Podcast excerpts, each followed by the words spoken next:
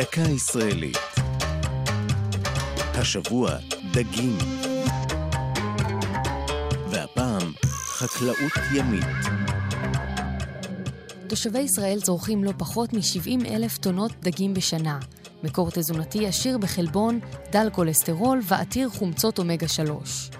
בשנות ה-60 זיהו בארץ את הים כבית גידול שיבטיח אספקת מזון בעתיד, והוחלט על הקמת המרכז הלאומי לחקלאות ימית, מלכי. מטרתו המרכזית של המוסד, השוכן בחוף הצפוני של אילת, היא ביסוס תשתית הידע להתפתחות החקלאות הימית. מלכי עוסק בביוט דגי בר, בפיתוח מערכות ידידותיות לסביבה לגידול דגים ואצות, ובפיתוח פתרונות להזנת דגים ולטיפול במחלותיהם. כך הוביל מלכי את ביוט דג הדניס, והשלים לא מכבר את ביוט דג הלוקוס ודג הבורי. בימים אלה מקדמים החוקרים את ביוט דג הטונה הכחולה. אולם ענף החקלאות הימית איננו חף מביקורת. שנים רבות התנהל ויכוח בין ארגונים להגנת הסביבה לבין חברות שהפעילו כלובי גידול דגים במפרץ אילת.